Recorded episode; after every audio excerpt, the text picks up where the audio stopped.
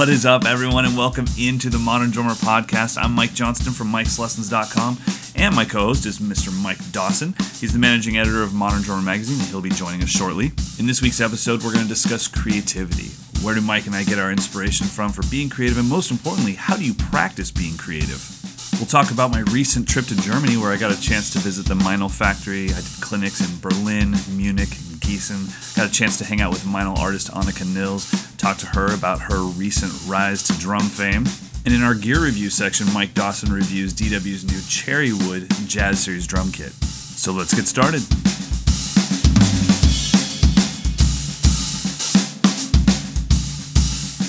Our main topic today is creativity and you and I are, you know, we've known each other for quite a while, and I've always looked at you as somebody that is very creative on the instrument, and even some of the drummers you follow, I know some of your influences, and I know that, you know, when I think of them, I'm immediately thinking of creativity. Practicing creativity can be tough, guys. So if you're thinking about sitting down on the drum set and, and thinking, okay, I'm going to be creative right now. I mean, what do you do? Like, how do you even start that? And I think there's ways if you're a creative person you don't even have to ask yourself this question maybe because you just sit down and you are creative but some people like myself are not creative whatsoever. Uh, when you see a website that i've done or if you see a picture that i put up on you know social media or if you see a drum solo there's so much thought that went behind it. It's not instantaneous creativity at all or spontaneous creativity by any means.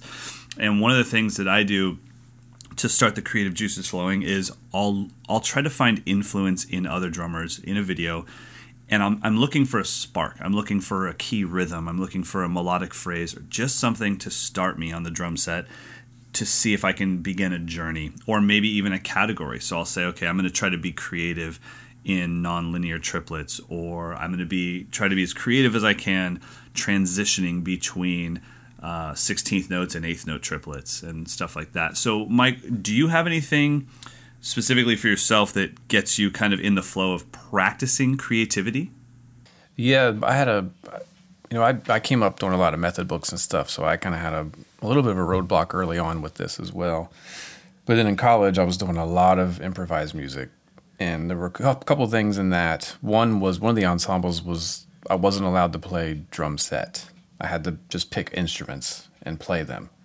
And it was all improvised. And so I'd, my ride cymbal would be a gong. my bass drum would be like a like a hand drum on its side. So I was playing more like like classical percussion instruments. And it was all just free improvisation. There was no no written music whatsoever. And I had to be convincing. So I let and I did that every semester for three years and it was a it was a quartet. It was a trombone, cello, bass, and drums, upright bass and oh, drums. Man, so that that just being in that situation was like, all right, I can't I can't play any licks. I can't play grooves per se. I have to just play textures. So that I learned I learned kind of dynamic and textures kind of creates the story in that situation. So whenever I'm feeling not creative, I'll just explore like sounds that's a really good point. Like, I mean, the when you change anything on your drum set, I can remember being a kid and, and just getting a splash cymbal, and then a million new ideas were coming to me because of this new sound that was on my drum set. Getting my first cowbell, all of a sudden it was a brand new drum set. Kick, snare, hats, ride, everything was the same, but I added a cowbell, and that was a new instrument. And the creativity was really flowing. And right now, I mean, you and I were talking about a little bit ago, but I just got uh, a new kit from Gretsch. I got the Broadcaster, and it's such a different animal than any of my other Gretsch kits, and it's in different sizes that aren't my normal sizes. I got uh, 20 by 14 kick, 12 by 8 rack tom, 14 by 14 floor tom, and 14 by 5 snare, and I'm playing so different right now because the drum set won't play the way that I normally play, and so I have to slow the tempos down, play with more space, give every note its its own thing. And and to me, creativity is not about playing as many notes as you can. It's as, it's being creative and getting outside of your comfort zone. And yeah, a new instrument or something like the extreme, what you did, will really help. But I think one thing that our our kind of listeners should try is arranging your drum set in a different way. Get rid of your rack toms for a day and, and have your ride cymbal right in the middle of the bass drum and just see what that does uh, Pete Magadini actually on my very first tour in my um, signed rock band in Simon Says, uh, I had just started private lessons with Pete Magadini. And he said, okay. Uh, I told him, I said, okay, I'm going out for six months and then I'll be back to resume lessons. And he said, okay, you can only take kick, snare, crash, and ride. And I was like, excuse me? Like, no, no, no, no. Like, we just recorded an album that has like like bridges that are all tribal tom, you know, Rage Against the Corn Tones tr- tom grooves. And he said, well, you can't you can barely, you know, you're not great at kick, snare, and hi hats. Why would you think that adding all these drums is going to make you any better? So Pete had me take out just kick, snare, hats, crash, and ride. The band got used to it. Everything was fine. And then when I came home and I played for him a little bit, then he said, okay, now you can take out a floor tom. And that floor tom was just, it was heaven. And I, I used it, you know, in very creative ways. So I think changing your setup can really help your creativity. Um, and you know when you said when you talked about what you went through mike it immediately made me think yeah every time i change my setup my playing changes a little bit so it's something that's really good to do yeah i mean sound for me is everything so whatever i hear makes me play completely differently like i, I went through a phase when i couldn't play uh, a, a normal sounding drum set it had to be completely open high tuned so when i would be in, in college and i'd go to the practice room and the kit would be like like an R R and B sounding kit. It's like I can't I can't play this because I'm not getting enough sustain. I'm not getting enough tone to work with. It's just all attack. Right. And and at that moment, I wasn't really into that type of playing. I was into bebop and things like that. So for me, sound is is if I want to be creative, I have to have good sounds. Gotcha. That's really important. Inspiring sounds. Speaking of inspiring sounds, where do you get your inspiration from? Like if you felt like you weren't being very creative, where would you go to kind of inspire yourself to work on your creativity? It depends. I mean, musically, I'd probably go back to some of my just the the guys that I love the way they play: Elvin Jones, Tony Williams, Philly Joe Jones, and I just play along to their records until until I find something in their vocabulary that I that makes me want to practice it. And then that just sparks a whole session of all right, here's that, here's the way Philly Joe Jones plays the the four stroke rough. Now let me just mess with that in different tempos, different styles, different orchestrations. And eventually I kind of come up with something. I'm like, oh, that's that's kind of mine. I can take that Elvin lick and it, and turn it into 16th notes, and it kind of becomes mine. And, and then I used to have this three part process. I would ex- I'll call it ex- exploration, and then I would create a practice session out of that. So the exploration was just playing along the records and just having fun, and then wait until I find that spark you know. So then, then when I hit that, I'm like, I need to figure out a way to practice that. And then once I practice it, I would go into composition mode. So I would always like to end my session with, let me compose at least a, a 16 bar piece using this concept. That's really cool, man. That's that's. I think every time we talk and I hear more about your history as a drummer, I learn a new way that I could either myself approach something or I could pass on to my students, you know, because sometimes when you're teaching, you're teaching something and, and, and you're thinking, okay, well, I'm teaching you the way that I was taught or the way that I learned, and I'm hoping it works for you. And sometimes for the students, it just doesn't work and it's not clicking.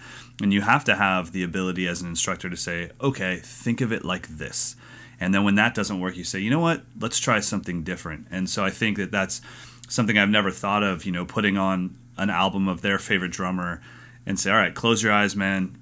You know, we're going to listen to your favorite band until you find something that you just go like that right there. I wish I could do that. What is that?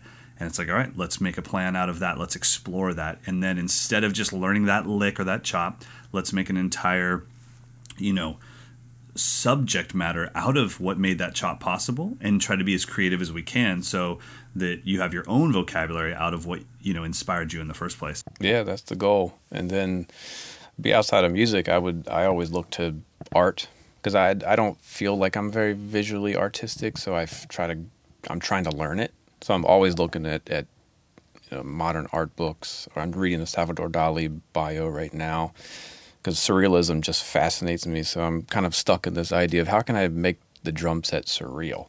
What what can I do to be a surrealist drummer? Because the, what's a surrealist? Well, they're hyper detailed and very realistic but there's something about it that is completely unrealistic. So how do you do that on the drum set? Maybe I try to get the most pristine Steely Dan sounding drum sound, but I use a, a eight inch snare drum, or I use a huge snare drum and like detune it and put tons of weird effects on it or something, something that would make it surreal. I'm not sure yet. I'm still exploring that idea, but wow, man. So I think we just figured it because I'm thinking like, okay, I did not know that about you, but now knowing something other than drums that you're really into, and then if we, you know, the things that I'm really into couldn't be more opposite. I'm I'm into astrophysics and astronomy. And I was really bummed that when I was in Germany this last couple weeks, I wasn't able to get to the uh, Museum of Mathematics in Gießen. And then, hmm. it, but it's like that's how my drumming is. It's very like okay, let's figure out the process, let's dissect it note for note. It's not that I don't want to be creative. I really do. It's just not there in my blood. And even now, when I look at like your outside interests and my outside interests, it's kind of it's it's in tune with our drumming. So the drumming is kind of a reflection of who we are as people. Yeah, and I think if you want to do something that's not comfortable, you have to just go for it. Like I I can't say that I really like modern art, like abstract art, but I'm I'm fascinated by that, by the fact that I don't get it. And with like songwriting, lyrics, I'm fascinated with the fact that I cannot write lyrics. so I, so when I hear like a, a, modern country song where the story is so straightforward and, and so awesome at the same time, I'm like, I need to figure out how to do that. Absolutely. Yeah, I used to I used to just pour over Mike Patton's lyrics uh, from Faith No More. I was like, God, I just want to know this man. And then I got to spend time. Uh, I was out in uh, in Europe doing festivals in my 20s, and Mr. Bungle was on like probably six of our shows in a row, and just getting to talk to that guy was I was like, man, your lyrics make a lot of sense now. now I know from you know talks that we've had in the past that you're really really a huge fan of. Is it Glenn from Wilco? Oh yeah, Glenn Kotche would probably be when you're talking creativity. He's my number one. Absolutely. I mean, I saw him at, at PASIC, his first PASIC, I mean, it was probably six years ago at this point. He played, he debuted his Monkey Chant, which is his, his solo drum set piece based on an ancient story of this battle of a king and his army and all this. So he he assigned all the characters in this this I think it's an opera actually. This this opera and he assigned all the characters as different sounds on his kit and he had springs on his snare drum and he had a lion's roar attached to his snare drum and all he had a, a thumb piano with grip tape on it so he could scratch it. And that's is that the same thing he did at the Modern Drummer Festival, right? It is. It is. So he did that the year before, I think, at PASIC, and that was one of those moments where like I couldn't help but jump out of my seat at the end of it. It was like, holy cow, that's the most creative, most amazing drum solo I've ever heard. I don't ever want to hear a six stroke roll again. You know? like, yeah. That's so awesome and it transfers into what he does with Wilco. Yeah, man. Like you know, I think for me, the first time that I really, I don't know, was kind of amazed by creativity was uh, the stuff that Matt Chamberlain was doing. Uh, you know, I'm a huge Matt Chamberlain fan, but I remember the Critters Buggin stuff, and definitely some early Fiona Apple, early Tori Amos. Um, I couldn't figure out what was percussion and what was drum set. They were blending so well together.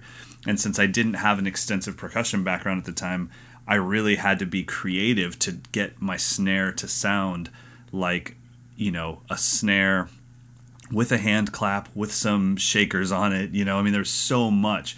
So I think other drummers, especially, I think creativity really, I think would be better helped by listening rather than seeing. If you could see what Glenn is doing or you could see what Matt Chamberlain is doing, you just copy it. But if you just listen to the albums and just close your eyes, you have to be creative and think, how the heck am I going to get my drums to sound like that? Yeah, Matt is also way up on there. Joey Waronker is another one for me, where he his stuff he does with Beck and, and his own projects, uh, it's seamless and it's the same thing. Like he it sounds like there's a shaker and a drum set, but he's actually playing the shaker and the drum set at the same time. Or it doesn't sound like there's you don't even notice that there's drums at all on the track. But when you really start listening, you're like, oh my gosh, that's some of the most amazing musical drumming I've ever heard. But, he has nothing to call attention to himself. and the industry has totally supported that now. I mean, we have so many things, little jingle rings to put on your snare. I mean, Sabian has that thing for JoJo, and Mark Guiliana uses that. Um, Meinl has like a jingle ring that goes on top of your existing cymbal or on your hi hat. Um, I know that different companies have come out with like shakers that attach to your drumstick. You know, um, I remember seeing. Uh, do you know uh, Zach Hill from Hella? Yeah, he was on my list of, of creative people. So Zach's here in SAC, and, and we did lessons. I taught his little brother for a long time. Then we did a lesson together, and I told him, dude, please don't ever sign up for a lesson with anyone ever again because I don't want anyone to straighten you out. Uh, this is when he was a kid, and um, and so you know, but Zach was like one of those first people that I saw just playing, like bashing his ride cymbal with maracas, and I was like, wow, I never thought to use maracas as my sticks. He had those kind of LP plastic maracas, and he was bashing his ride with it, and it was awesome, you know. And he kind of defined the the stack trash sound for me. Before him, I never heard really heard anybody do it. I mean, Weckl kind of did a couple stacks, but but Zach was like, I'm going to put all the junk I've got in one pile and then hit it really hard. and Zach, I mean, you know, like I said, we've been, you know, I haven't seen him in years, but we kind of grew up together. Uh, his band was called Legs on Earth, and they were very primacy in the early '90s. Then uh, my band was kind of just a, a, little more heavy, but we grew up playing together all the time with Abe from the Deftones and Chris Robyn from Far and Dave Buckner from Papa Roach. We're all in the same town, and you know, Zach was that one that I I just no matter when he was playing, I wanted to watch him play but he really he's not he's he's not trying to be creative. He can't help it. That's just who he is as a human, you know. And it's awesome to sit back and just really experience the difference between normal human, you know, some business savvy, some kind of social skills, and then the complete switch into artist. And you get that word, that word artist, and you're like, okay, this is an artist, and it's in every fiber of their being. So Zach Hill definitely um, you know, and just listen to what he did with Team Sleep. If you guys haven't heard Team Sleep, that's Chino Moreno from Deftones. That's his side project, or one of them besides Crosses and some other things. But check out Team Sleep's first album and listen to Zach Hill. Um, and then if you really want to go bananas with the creativity, if you want to hear kind of the pre Animals as leaders, the pre periphery, listen to Hella. It's a duo, uh, duo, just guitars and drums. And Zach is a monster in that band. Yeah, and they put out a, a really nice tour DVD that kind of shows all the, the craziness and ama- amazing life that they lived on the road. And just to see Zach, I mean, he, he he's like a monk. He, he he's devoted his entire soul to playing the drums the most honest way that he can.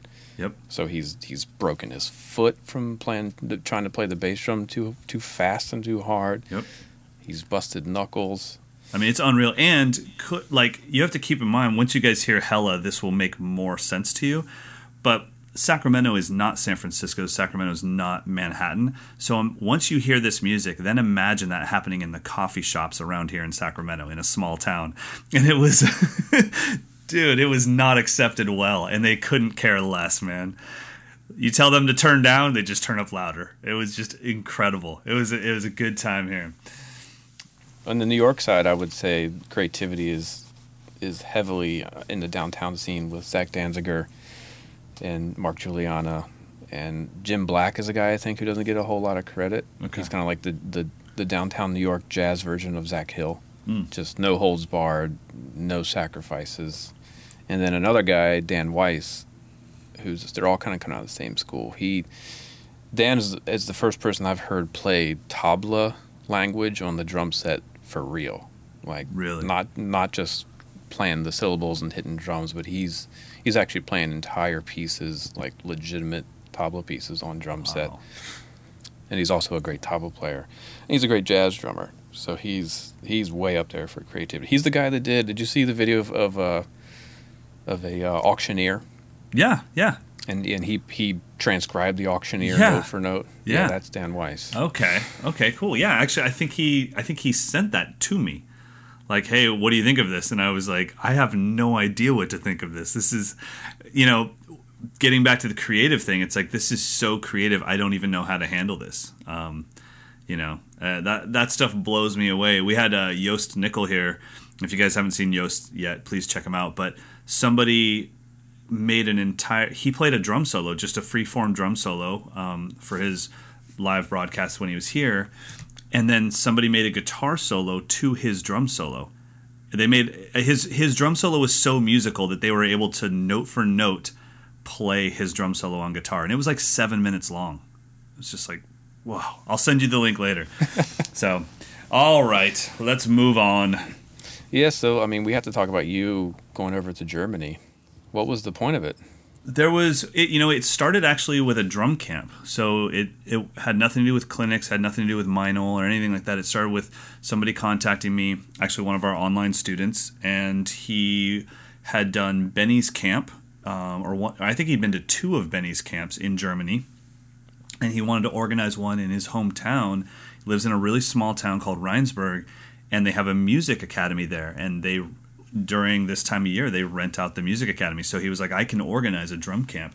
And so that's how it all started was just going there for a three day drum camp. Um, i had never really wanted to take my camps outside of my facility because mainly because i built a facility just for drum camps and it's really hard to recreate that anywhere.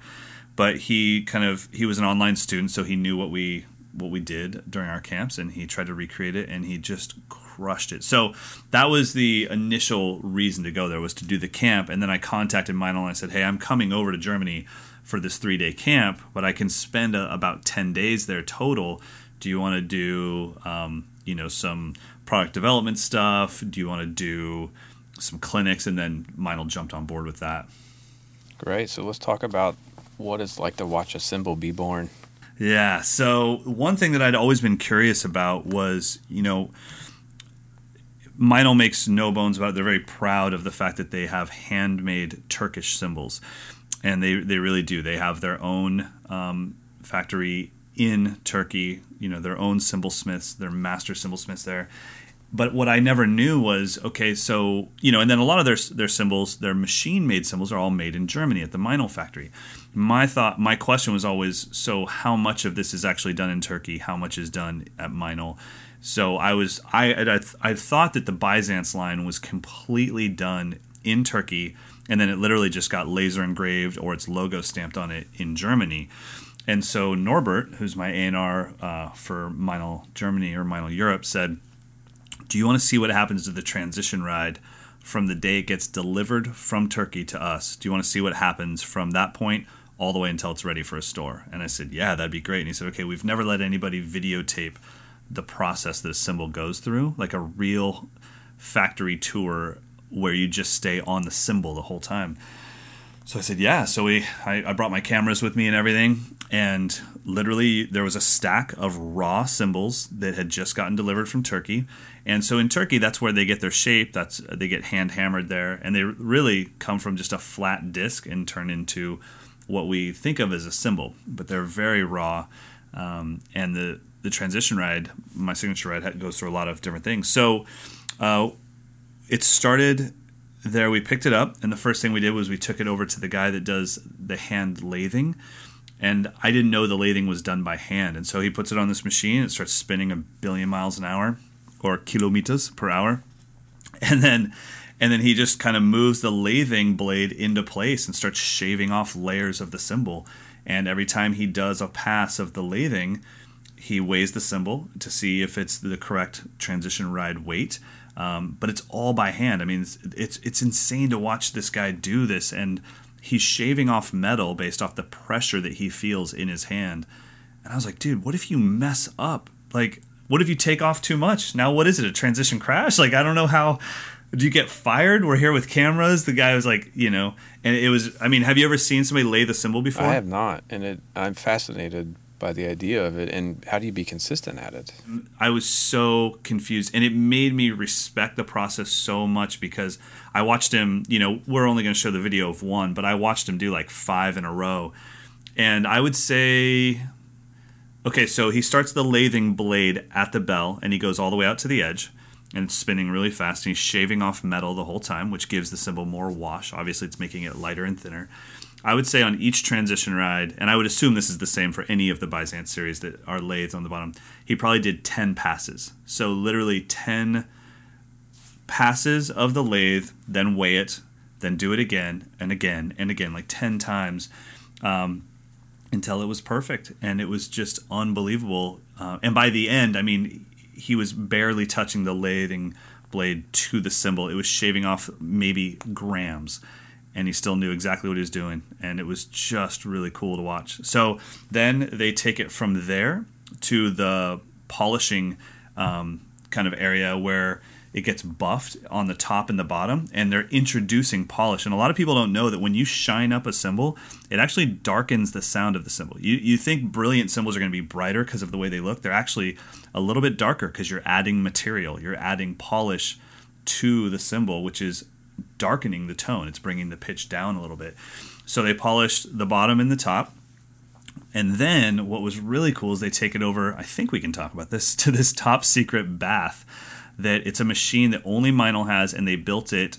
Um, the the main guy that works at the Meinl factory, he built it with the company, and it's you put the cymbal like in a bath literally, and it just gets nailed with massively high pitched frequencies, and it and it vibrates all of the polish out of the lathing grooves, so that it's really cool, so that the pitch doesn't get changed from the polish, um, and and it goes through that bath like two or three times and then from there they take it over to the laser engraving and it gets the laser engraving which i i really like laser engraving because that way if you do clean your cymbals you never have to worry about the logo coming off. Um, yeah and then and then they play it to make sure it is the transition ride or, or whatever they're working on. And then they put it in a stack um, and you have to wear your Meinl gloves while you're touching it so that you don't get any fingerprints on it and then it's ready to ship. None. Yeah so yeah, as far as what affects the sound, the main thing that happens in Germany is the lathing process. But I was blown away because I thought that was a machine process. I had no idea a human did it. When it was over, I had so much more respect for that entire line, and I would assume that that process is very similar at Zildjian, Paiste, and and Sabian. So it just gave me a new respect for Zildjian, Kerope, Sabian, Artisan Paiste signature series, like really, really top end cymbals. I was like, God, this thing went through so many steps to become something that you could hit as hard as you want with a stick. Uh, it, I think just people should respect top end gear a little bit more after I saw that. And I and, and luckily we'll have a video that'll show all of it. And I don't want people to think like, oh, this is a Meinl thing. There are some things that we're going to show that are very specific to Meinl, but I would assume that Zildjian has things that are specific to Zildjian and, and Sabian and Paiste. But I want them to see, look, man, it's not like it, they just put a chunk of metal in a machine and it comes out as a four hundred dollar cymbal you know there's a reason this cost is so high and it's not the material it's how many human beings had to work on it to make it possible it's i mean that brings up the idea of i can't stand drummers who get are proud of breaking gear oh. like that just drives me nuts like you're i mean yeah it kind of feels good to break a stick every once in a while right. but when you're cracking cymbals man yeah. that's like a that's a delicate instrument you should you shouldn't be trying to break that stuff. And I think too those people that because you know in my rock days it, it was part of the show was to hit as hard as possible but you have to recognize the fact that okay then why do that with signature series? You know i was a Paiste drummer at the time. Why do that with signature series? Why don't i have them send me the alphas? You're hitting them so hard that you're not making any real tone come out of the instrument anyways. And so it's like you know, you can do it with alphas, you can do it with Rudes or Zildjian ZBTs or Sabian XS20s. You don't have to do it with the handmade stuff. You know, you should really respect it because it's, like I said, I mean, just watching how many humans had to touch this cymbal and not one of them, even the laser engraver who's literally working a computer, not one of them looked bored or relaxed. They were so intense about making sure this was perfect. You know, um, it was really cool. Did, did you get to compare them? Oh yeah, yeah, yeah. There's like 60 of them there, and I was like hitting them all. And yeah, we we uh, I think at the end of the video we put five of them on a stand, and because they're handmade, they are different, and I love that. That was a big part of me wanting to become a Meinl artist was knowing that if I played Benny Greb's Crash, him and I weren't playing the same Crash. We were playing a Crash that had similar characteristics, but I had mine, he had his and so, yeah, so I got to play them, and they were all in line with what I had told Meinl two years ago what the transition ride should be and, and the prototype that I eventually approved. But they all had their own characteristics. And because they're, you know, not lathed on the top, they still all look completely different. I mean, it's raw metal that just has some polish on it, but really cool, man. Really cool stuff. Did you take your own cymbals with you, or are you using stuff that was supplied? No, I took. Uh, yeah, I I really be once again back to the handmade stuff, and I would assume this would be the same with any of the Turkish stuff. I really like to travel with my cymbals, even if the store says, "Oh no, no, we have everything you play." It's like, yeah, but you don't have mine, and these are handmade, so I like mine. I'm, I'm very comfortable with them. But um, you know, Norbert said, "Hey, we have a whole factory of your cymbals, whatever you want, so we'll be fine." So no, I used. Uh, they picked out cymbals for me, and then I used. Uh, instead of using the normal hi hats that I use, which are the 14 inch extra dries, I switched to the 15 inch dual hats that we should uh, maybe we'll do a gear review on in the future because they're really really cool. Cool. And then you went out and played some drums for people. So how was how's the clinic world in Germany? It was really cool. You know, I mean, it was. I did three clinics uh, besides the camp. So I did Munich, then Gießen, which is a really small town, and then Berlin. So it was like getting to go from San Francisco to Old Town Sacramento to Manhattan. Um, so I got to really experience some different types of um, situations, and it, it was really cool. I mean, the people that were so appreciative. You know, they're not used to getting a ton of American drum clinic artists there, and so so yeah. So the clinics were fantastic, and the Gießen one was really special. Um, Anika. Uh, I think Niles or do you know how to say her last name? Nils. I'm not going to butcher it. Sorry. Yeah, I'll just. I already butchered it three times. But anyways, uh, if you haven't seen Anika yet, she's a monster. But she came out to the one in Gießen, so that one was really special because I got to spend some time with her. And then the people there. It's a small town, so they were so so appreciative of the clinic. So, as fellow Meinl artist, had you not met her before? No, I'd never met her. Um, she also plays Aquarian too, so we have two endorsements in common. Um, and I last year it looked like she was going to be in California at the same time as one of my um, ladies drum camps or my all female drum camps, and so I was hoping to get her in just to for a day to talk to the the female drummers about what it's like to be a professional musician as a or a professional drummer as a female. She's also a songwriter, and just I really look up to Anika a lot, not only for her drumming, but how she handles herself as a professional, and I think that you know men and women can learn a lot from her. And so um, but it, it ended up not working out timing wise with my camps. And so this was my first time meeting her. All right so switch it into uh, talk a little bit about gear. I'm not actually curious if you've had experience with this kit. I got to review the dw cherry gum kit. And this kit is, is designed to sound like a gretsch kit. Uh, and in the review i even say that this this kit reminded me of Tony Williams' Gretsch kit. Like as soon as I hit it, I'm like, this this drum set sounds like Tony Williams. Um, and I guess the gum is the the element that would make it Gretsch like, but cherry was unusual, and I think cherry is a wood that we've we've has yet to really come, you know, for people to really become aware how great it sounds. It's like a it's a, a weird mix of focused birch like tone, but also big and warm mapley kind of vibe every every cherry drum I've played, I've been like, wow, I really like that. Then Ronn Dunnett sent me a, a cherry George Way snare drum. He sent me three: a walnut, a cherry, and a birch. And in a blind test, it was like the cherry was clearly the one that I personally preferred. Yeah, it's a really it's a and it's it's a wood I think everyone should investigate a little bit more. But this kit in particular, it was like, okay, this sounds like an old Gretsch kit without the funky hardware or whatever. Beautiful kit. I mean, I'm I'm really kind of curious to see how it all shakes down with what they're going to do with the jazz series now that Gretsch is part of that corporate entity.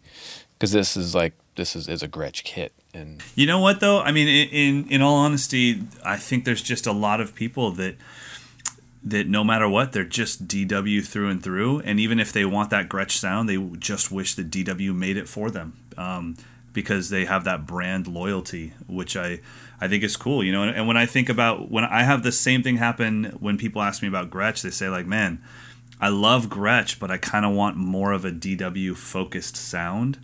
Um, then I say, okay, well then you should get the Renown. That's the closest thing they have. That's going to work for rock, and you know, it's got that focused sound. So I think it's it's cool. But I, I mean, I am curious as well. I know the reason why that jazz series came into being, and it's because at the time you know, DW had no clue that this future thing was going to happen between them and Gretsch, and they're huge fans of the Gretsch sound. And they are. I was a DW artist for 14 years. I it'd be really hard to find anyone that cares as much about drums as DW does. It doesn't matter whether you're a fan or not, but they care so much. And I'm, I'm sure they thought, you know what, we love the Gretsch sound so much.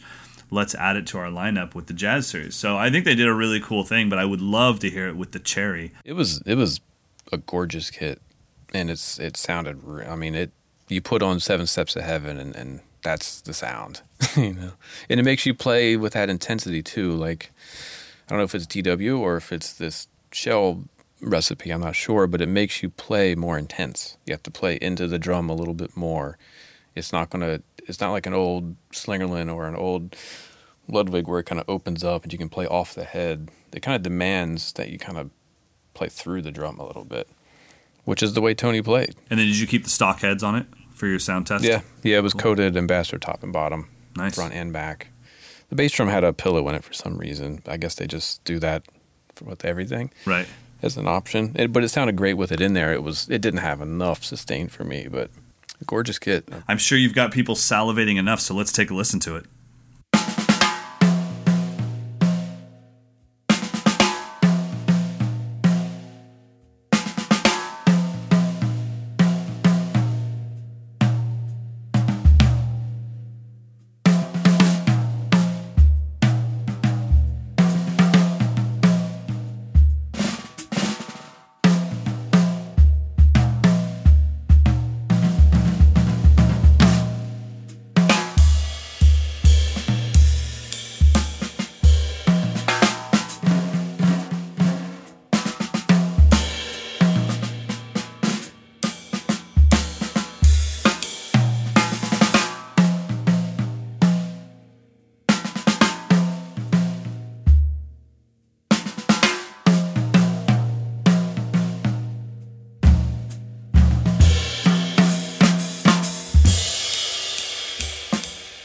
Right, guys. Well, it's time to get to our pick of the week, and this is where Mike and I both give you uh, a slight recommendation of something you should check out.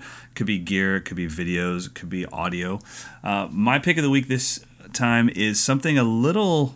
Well, I guess the pick is normal, but the reason why is totally different. So my pick of the week is Vater's new. Uh, they're they're t- they're like a dampening device, and they're called Buzzkills and they work just like moon gels on your drums. That's not why I'm recommending them.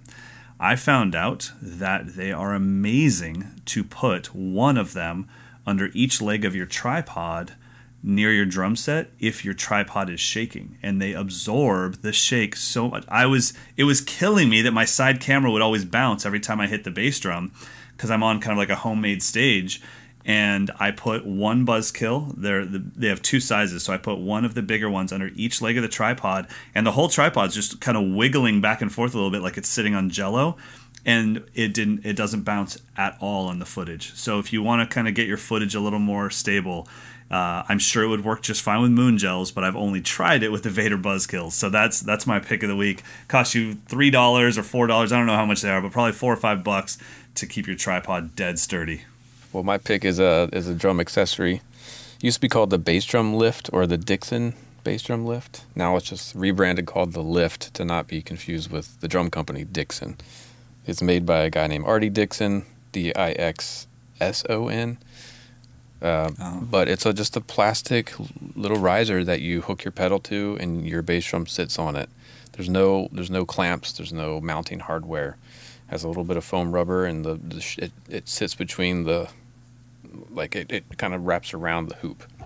So what it does is just lifts the bass drum off the ground a couple inches, and you would be completely amazed the difference that that makes to get the, the drum off the floor. And I use it on in the studio. It's amazing because I can swap out bass drums in seconds. I don't have to take the pedal off. I just just grab the drum and it's gone. And I'm assuming just from the way you described it, it's probably not that expensive, right?